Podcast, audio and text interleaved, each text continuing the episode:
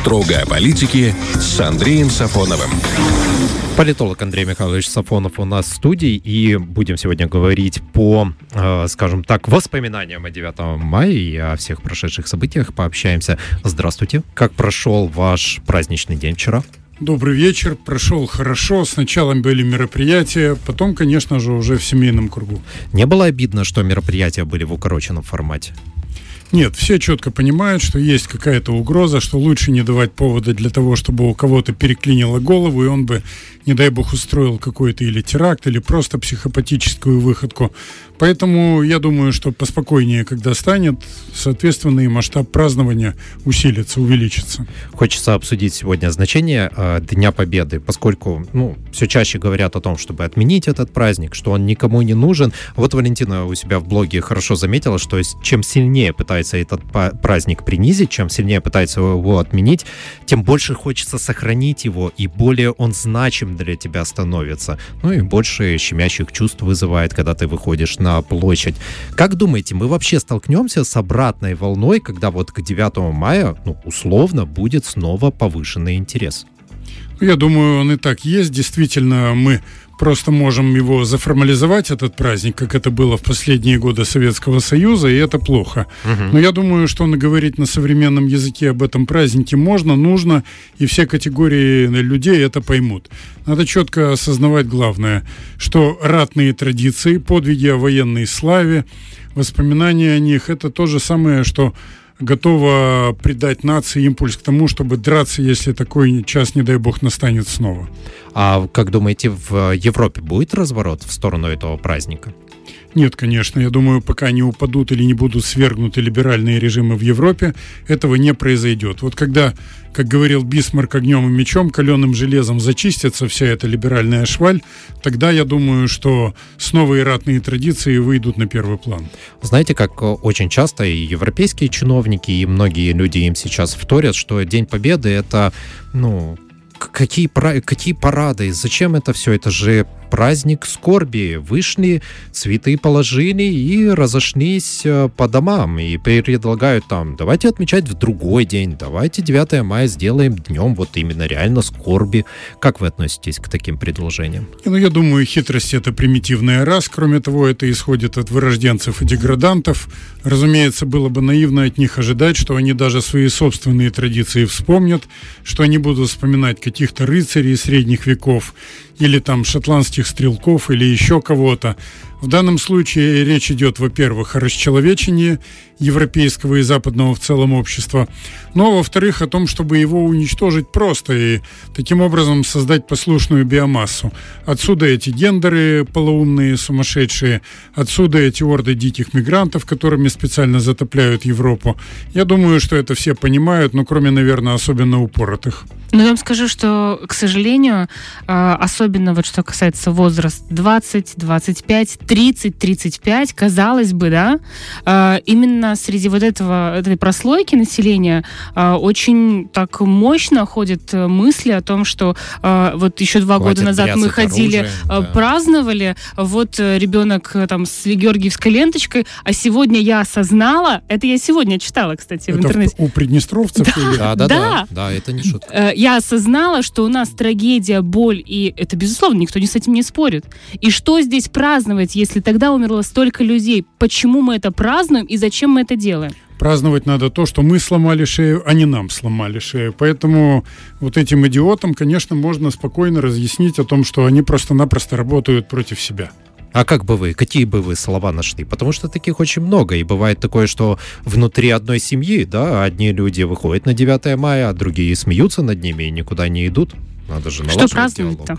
Ну, праздновать надо то, что мы имеем возможность благодаря Дню Победы, в общем-то, не работать на какого-то дядю, как работали mm-hmm. долгое время такие страны, как Бангладеш и прочие, а мы можем все-таки работать на себя. То есть мы можем делать свой бизнес, мы можем избирать своих людей, мы можем работать для того, чтобы самим определять, куда нам двигаться, чтобы нами не помыкали. В конце концов, мы видим, что бывает с той же Молдовой, когда им дают пинка и заставляют отказываться от того, что в общем-то, было впитано с молоком не просто матери, а каких-то прапрапрадедов. И главное, ради чего? Ради того, чтобы вместо нормальных, красивых женщин и нормальных, сильных мужчин выходили какие-то дикие тупые рептилии, которые объявляли бы себя они, оно и так далее.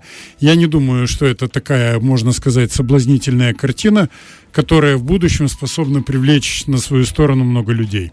Здесь как раз задают нам в Инстаграме э, вопрос хороший, да, подсоединяйтесь, присоединяйтесь к э, Инстаграму Радио 1. Я его сейчас тоже задам, да, потому конечно. что он у меня тоже есть. А, сперва хочу э, вот какой момент э, узнать. Хотя нет, давайте вопрос прошу прощения, спрашивает э, Инна. Считаете ли вы, что патриотическое воспитание у нас на должном уровне? Уроки истории — это хорошо, но что еще, кроме этих уроков? Нет политинформации перед уроками, как это было в 80-е. Да, прощения. совершенно правильно. У нас в этом плане много очень я бы сказал, не просто недостатков, а полных провалов.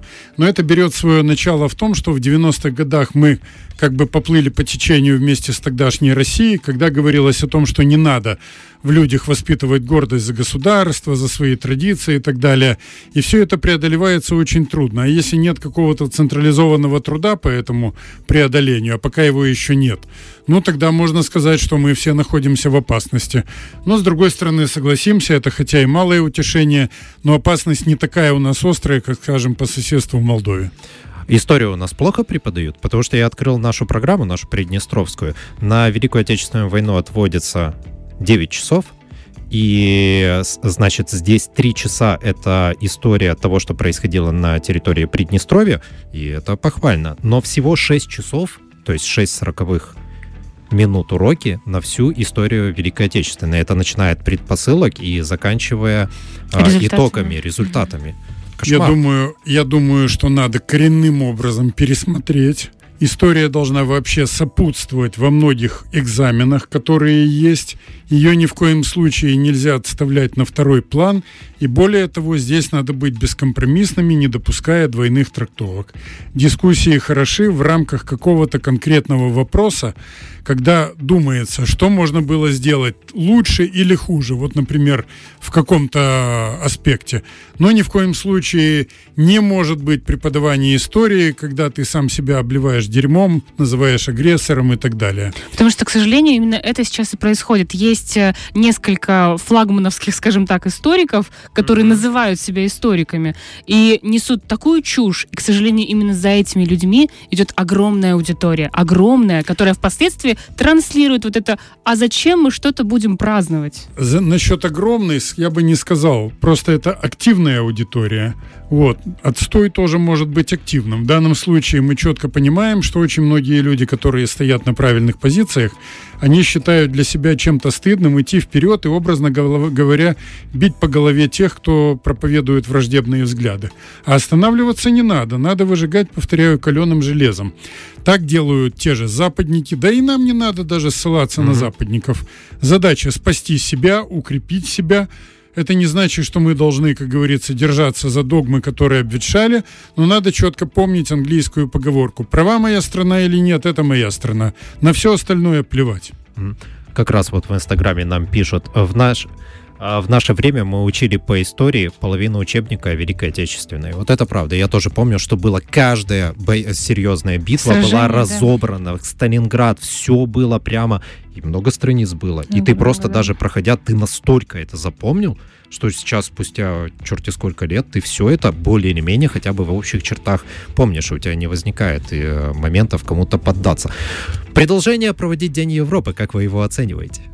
Да кому он нужен, этот День Европы? А объясните, что за День Европы такой? Я в данном случае, смотря кто и как его преподносит. Если говорить о том, что это аналог Дня Победы или замена его, то угу. зачем это надо? Потому что, во-первых, Вторая мировая война охватила все континенты. И а во-вторых, да, а во-вторых, э, Европа не считает необходимым в рамках Евросоюза идти на какие-то сближения ни с Россией, ни постсоветским пространством, кроме тех мест, где правят их марионетки. Ну, мы знаем по соседству. Вот, которые, можно сказать, сейчас стелятся перед ними и пытаются все время доказать о том, что мы истинные европейцы, вот приезжайте к нам, попьем вина и так далее. Я думаю, что просто-напросто надо заниматься собой и меньше всего обращать внимание на то, что если раньше Европа это была передовым Мгм. континентом, сейчас это центр вырождения. Есть вроде бы мнение о том, что День Европы — это день, когда фактически образовался Евросоюз. Там какие-то там были промышленники, объединились, и там пошло. Союз угля и стали первоначально, Да. потом это просто европейский общий рынок, потом это уже э, доползло до Евросоюза. Но извините, итоговый, как говорится, финишный момент это то, что они проявили себя именно как враждебная сила. Про День Победы в Москве. Вот на парад приехали лидеры стран СНГ. Это хороший знак? Это хороший знак. Это не просто хороший знак, это просто-напросто осознание общности интересов и общего будущего. Хотя у каждого, да, есть свои интересы.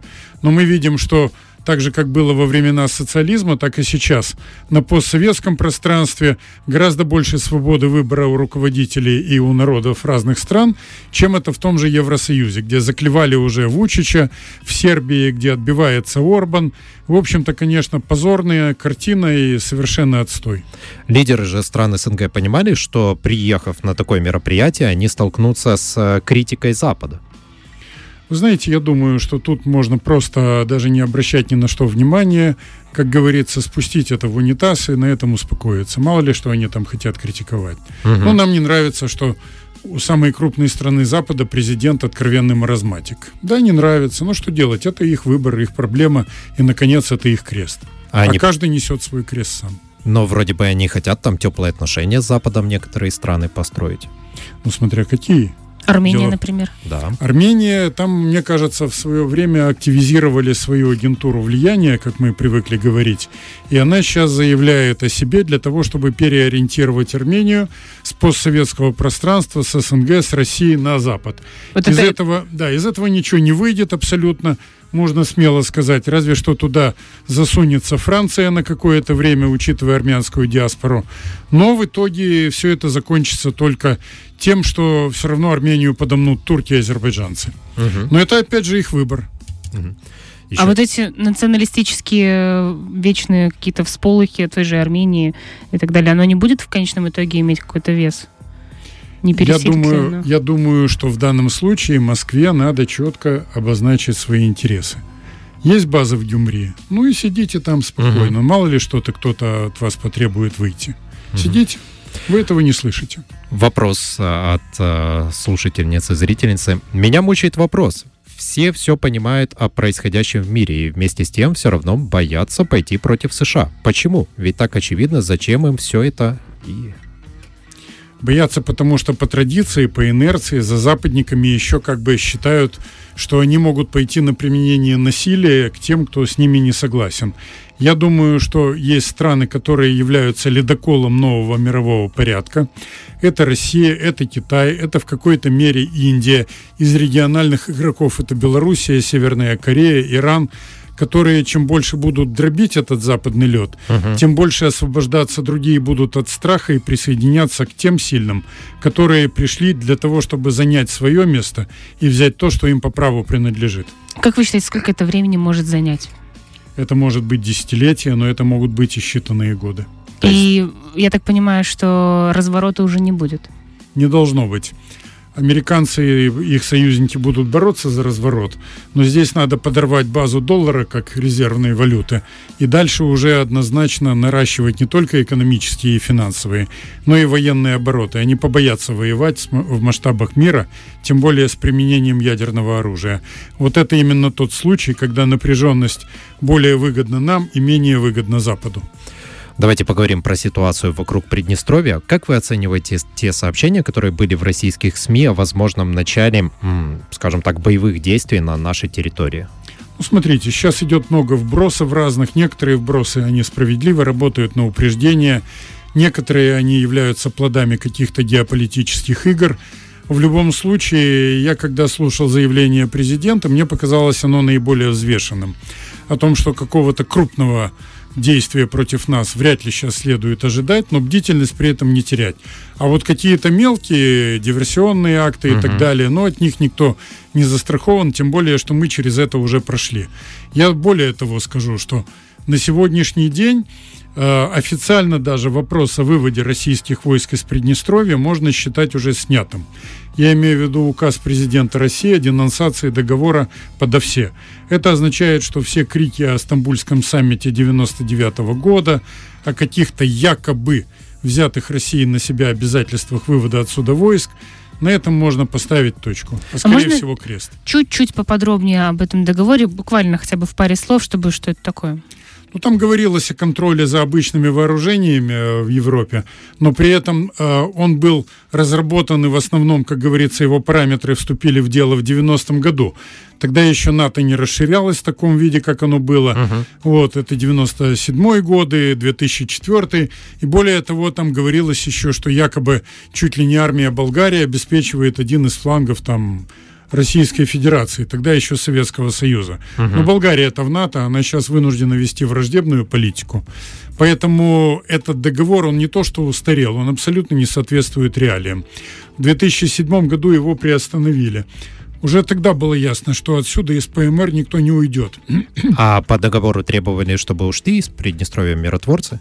Такое да, было чтобы соглашение? ОГРВ ушла, угу. ну а вслед за ними и миротворцы, потому что, дескать, теперь уже надобность в войсках угу. отпала, ибо нет угрозы нападения. Этот договор э, контролировал, вот, получается, численность населения в разных странах, да, там в НАТО и в Варшавском, по-моему, блоке, да? Варшавский блок еще формально, хотя он уже почти сдох, тогда говоря откровенным языком, еще существовал но уже было ясно, что он недееспособен, угу. что его гибель это вопрос нескольких месяцев.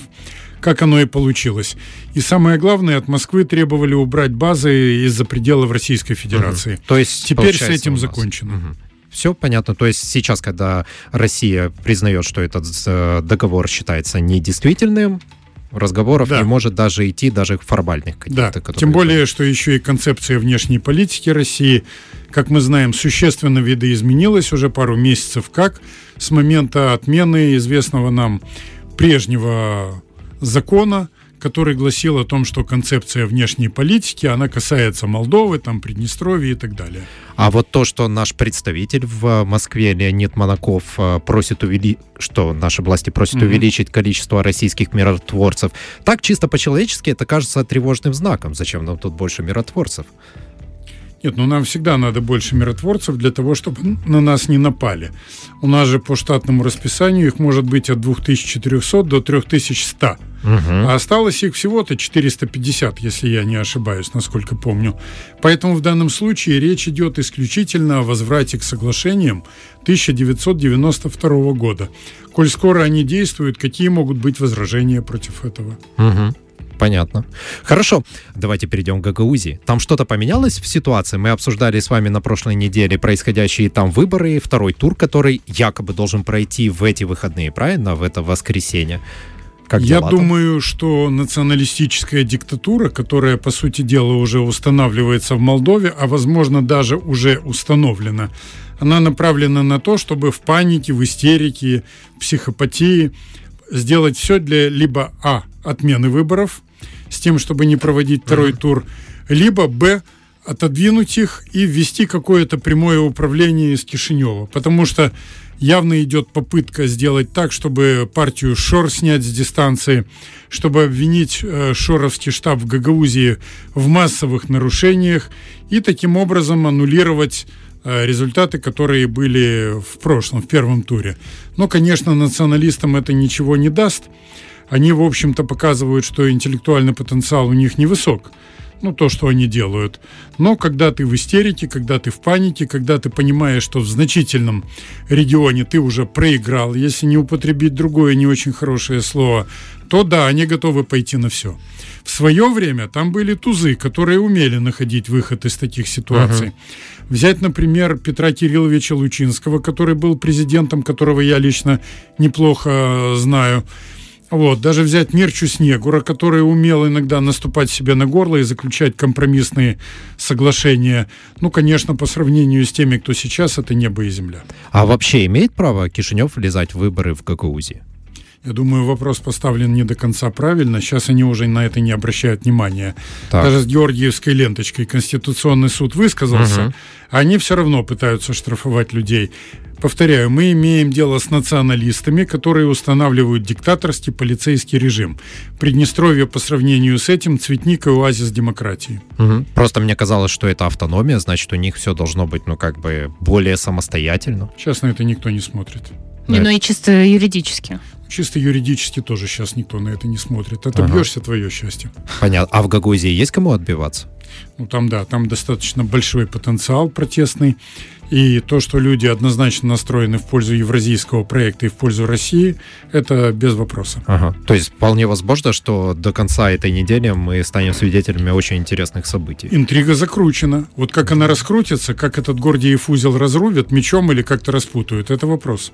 И есть еще несколько вопросов. Ну, перенесем на следующую неделю, но один я все-таки задам. То, что Евросоюз вдруг решился вводить, вроде как решился вводить санкции против китайских компаний, чего это они так осмелели? Что происходит? Все та же психопатия.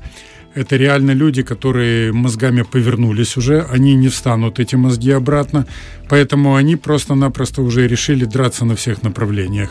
А драка на всех направлениях – это верный путь к гибели. На два фронта ты не навоюешь. А Евросоюз вообще понимает, что вот э, Китай – это не Россия. Россия, если могла там подставить спину, чтобы ей этими палками лупили, то Китай вряд ли будет то же самое делать, и он, скорее всего, ответит, причем ответит жестко. Марионетки не задают таких вопросов фон дер Ляйен, Барель, это все не самостоятельные игроки. Это все люди, которые, хотя и говорят иногда о том, что у них должен быть свой курс, но мы понимаем, что американцы полностью повязали их по рукам и ногам. Поэтому ничего, кроме, честно говоря, брезгливого пренебрежения они не вызывают. У Китая есть красные линии? Я думаю, Китай просто-напросто готовит. Их красная линия – это оставаться великой державой, которая уже обрела экономическое величие в двух шагах от того, чтобы стать военной супердержавой.